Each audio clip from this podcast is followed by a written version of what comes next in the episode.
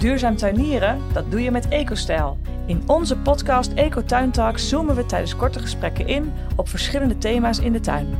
Zo kun je binnen no time jouw kennis over ecologisch tuinieren bijspijkeren. Nou, we gaan uh, inzoomen op de bodem. We gaan uh, ondergrond, Josian, vandaag. Wat vind je ervan? Oh, ik vind dit het mijn favoriete onderwerp. Wat goed. Nou, we zitten er klaar voor. Hey, uh, vorige keer hebben we kort gesproken over uh, een gezonde bodem. Hè? Dat uh, de bodem ja, is gewoon eigenlijk het begin van alles. Want een gezonde bodem resulteert ook weer in gezonde planten. en ook uiteindelijk in een gezonde planeet. Hè? Omdat een gezonde bodem veel CO2 opslaat. goed het water kan managen. maar ook hè, tegen hitte is. Dus de, de planeet eigenlijk koeler houdt. Um, en vorige keer gaf je aan dat er vier bouwstenen zijn van een gezonde bodem. En nou, dat is allereerst de structuur. Uh, daarnaast organische stof, uh, de pH, dus de zuurtegraad van de bodem. En als vierde het bodemleven. En um, vandaag gaan we in deze podcast dus even wat dieper in op dat eerste, ja, op die eerste bouwsteen eigenlijk, uh, de structuur. En kun jij nog eens in het kort vertellen wat dat precies inhoudt, bodemstructuur? Waar hebben we het dan over? Ja, we hebben het dan uh, over de samenstelling van de bodem, maar in de fysische vorm. Hè, wat bedoel ik daarmee? Um, als we een, uh, een, een, tuin, een perceel hebben, dan wordt eigenlijk die samenstelling van de bodem, of het nu zanddeeltjes zijn, kleideeltjes, leemdeeltjes, die wordt bepaald door het perceel dat we gekocht hebben. Uh, en wil je dit veranderen, je kan dit een beetje aanpassen, maar wil je dit echt veranderen, ja, dan moet je verhuizen. Dat is ja, eigenlijk de enige, de enige mogelijkheid. Um, en uh, die, die, stru die structuur of die samenstelling van uh, die uh, bodem of van die deeltjes, die wordt ook, ja, die is bepaald door ja, de miljoenen jaren van het ontstaan van de aarde. Die bepaalt dan uiteindelijk ja, welke gronddeeltjes dat je hebt. En dat is dan op lange termijn. Ja, op korte termijn um, is het zo dat heel veel percelen um, nu Wanneer dat je een huis bouwt op een perceel, uh, ja, dat die uh, afgegraven worden en dat er andere lagen opgelegd worden, andere grond aangevoerd wordt en dat dan, dat dan bepaalt welke bodemdeeltjes dat je hebt. Waarom doen ze dat eigenlijk? Waarom doen ze dat? Uh, omwille van het feit dat op het ogenblik dat je een huis bouwt, dat er een, uh, een kelder moet gegraven worden. Ja, dat er heel veel grond afgevoerd wordt uh, daarmee. En dat het perceel niet altijd vlak is, maar vaak ook hellend is. En dat men dat dan gelijk maakt, nivelleert, ja. zoals men dat noemt. En daarvoor grond gaat aanvoeren. Ja, precies. En dat is niet altijd de beste grond. dus ja, daar zit je dan mee. Ja, maar inderdaad, om, om, hè, om terug te gaan naar de basis. In theorie is het dus zo, zeg jij, dat eigenlijk dus die uh, structuur van de bodem afhangt van waar je woont. Die hangt af, uh, die samenstelling ja. hè, van uh, welke gronddeeltjes dat je hebt, die hangt samen van waar je woont, van de streek waarin ja. je woont, van, uh, van, het, van het perceel dat je hebt. En dan hebben we het dus over of je zandgrond hebt, of je kleigrond hebt en of je leemgrond hebt. Of een combinatie van. Ja, hè? precies, precies. En um, kun je daar eens wat meer over vertellen? Hè? Want hoe weet ik wat voor bodemsoort ik eigenlijk heb? Ja, je kan, je, je kan dit laten analyseren. Om te beginnen. Ja. Je, je, kan een bodemstaal uh, nemen en dat naar een lab sturen en vragen. Er zijn uh, uh, labs genoeg die dat doen. Ja, die kunnen maar het voor jou gaan analyseren. met mijn huistuin en keuken. Ja. Hoe kan ik dan zien of ik zand of klei of leemgrond? Ja, dan zijn daar trucjes voor. Hè? Um, maar misschien moet ik eerst even uitleggen wat is het verschil. Wat is ja, het verschil oh ja, tussen een zanddeeltje, ja. een kleideeltje? Hè? Um, zanddeeltjes zijn over het algemeen grotere deeltjes. Um, terwijl dat kleideeltjes over het algemeen uh, fijnere deeltjes zijn. En dat bepaalt ook meteen uh, ja, heel veel eigenschappen van die bodem. Leem zit daar, uh, of leem zit daar een beetje tussen. Ja.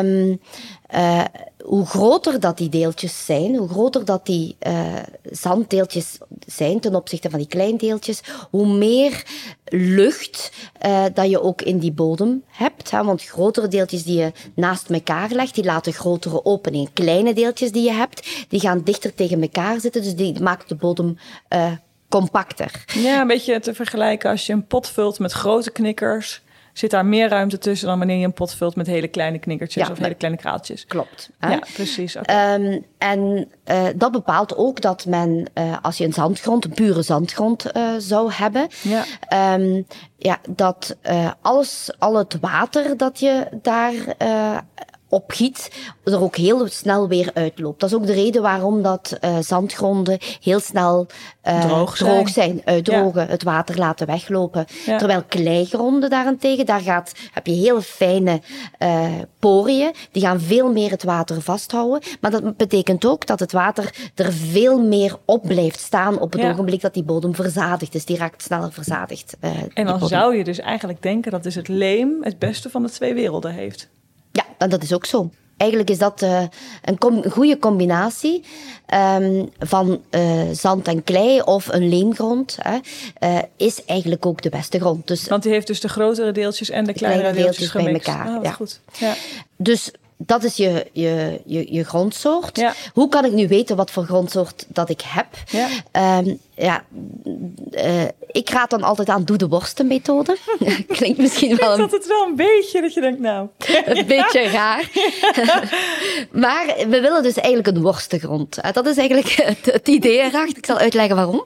Ehm, als je eh, een, een, een, een, ehm, een beetje grond neemt hè, en je hebt een zandgrond en je probeert die samen te drukken, dan lukt dat niet. Dan blijft dat eigenlijk een, een hoopje in je Valt hand. weer uit elkaar, Dus dan, ja. dan heb je een zandgrond. Ja. Hè? Ehm, als je een zandgrond hebt met al wat meer leem, wat kleinere deeltjes bij, dan kan je daar wel een bolletje van maken. Dan heb je over een zandleem. Hè. Eh, je, eh, je, hebt, je kan ook een leemig zand hebben. Dan heb je Ja. wat meer leem dan zand. Ja.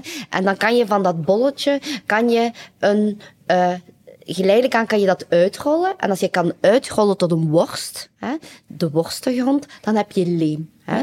En als je dan vervolgens nog fijnere deeltjes erbij krijgt, of je alleen maar fijne deeltjes hebt, dan kan je die worst, zonder dat die gaat barsten, kan je die ook samen plooien tot een hoefijzer. Ja. Hè? En als je die effectief helemaal tot eh, een worst kan rollen en een hoefijzer kan maken, dan heb je een kleimgrond. Ja. Op die manier kan je zelf gaan bepalen van welke, welke grondsoort heb ik nu. En ja, dus de, we streven allemaal naar een, eh, naar een worstengrond, naar een want dat, leemgrond. want een- ja, een leemgrond is die het meest... eh, is dat wat je wil? Of Dat wil is het een, gemakkelijkste. eh, ja. Dus dat is degene die dan een juiste verhouding heeft tussen, eh, of het gemakkelijkste maakt om een juiste verhouding tussen lucht en water Ja. te hebben. Ja, en naast dat je dus die worstenmethode kan doen, kun je dus ook al heel veel zelf zo zien, hè, wat jij zegt. Dus als je Ja. snel last hebt van een droge grond, dan is de kans groot dat je meer zand hebt. Of blijft er snel water staan, dan is de kans groot dat je meer kleideeltjes hebt. Ja. Ja, en er zijn volgens mij ook van die kaarten beschikbaar toch eh, online, waar je kan kijken in welk gebied je woont. Want dat heeft natuurlijk ook weer te maken met of daar vroeger rivieren over een oeverstrade, et cetera, et cetera. Ja, dat je die kleigrond, hè, heb je vaak rivierklei. Hè? Ja. Maar dat is dan in, in de basis, wat ik daar stra- straks zei, die historische grondsoort Ja. die je hebt. Als je op korte termijn je hebt aangevoerde grond, ja, dan zegt dat weer niks. Nee. Dus het is ook geen uitsluiter. Het is Nee, ook niet per definitie eh, Ja. zo. hey, en ehm, jij gaf net al aan, hè, als je een zandgrond hebt, dan loopt het water loopt sneller weg. Maar ja, wat zijn nog meer redenen om eigenlijk geen zandgrond te willen? Dus om daarmee aan de slag te gaan? Eh, een, een zandgrond gaat minder gemakkelijk zijn voedingsstoffen vasthouden ook. Ehm, dus daarom dat je, dat je, eh, je kan dat eh, oplossen door ook aan de andere bouwstenen te gaan werken, zoals organische stof. Hè. Ja. Het is niet alleen ehm, eh, die eh, gronddeeltjes die bepalen hoe gezond of hoe goed je bodem is. Ehm, maar vast- vasthouden van voeding is ook een van eh, de belangrijke eigenschappen waarom dat je graag wilt dat die bodem verbetert. Ja, want het spoelt dan gewoon weg, omdat je geen Ja. fijne deeltjes hebt waar je Ja. tussen kan gaan zitten. Ja. Ja. precies. En hoe kun je dan uiteindelijk je bodem verbeteren? Hè, is het zo dat je dan bij een zandgrond voer je klei aan en dat ga je mixen en bij een kleigrond gooi je er wat zand overheen? Is dat wat je doet? Of hoe, ehm, hoe Ja, in de basis is het dat, hè? Oh, echt? In de Ja. basis, zodat je in, je voegt tussen, als je teruggaat naar je, eh, je, met je bokaal met knikkers, ja. dan eh, wil je tussen die grote knikkers kleinere knikkertjes hebben liggen. En tussen die kleine knikkers die wil je uit elkaar drukken met grotere knikkers. Dat is eigenlijk hetgeen wat dat je, uh, dat je probeert te bereiken.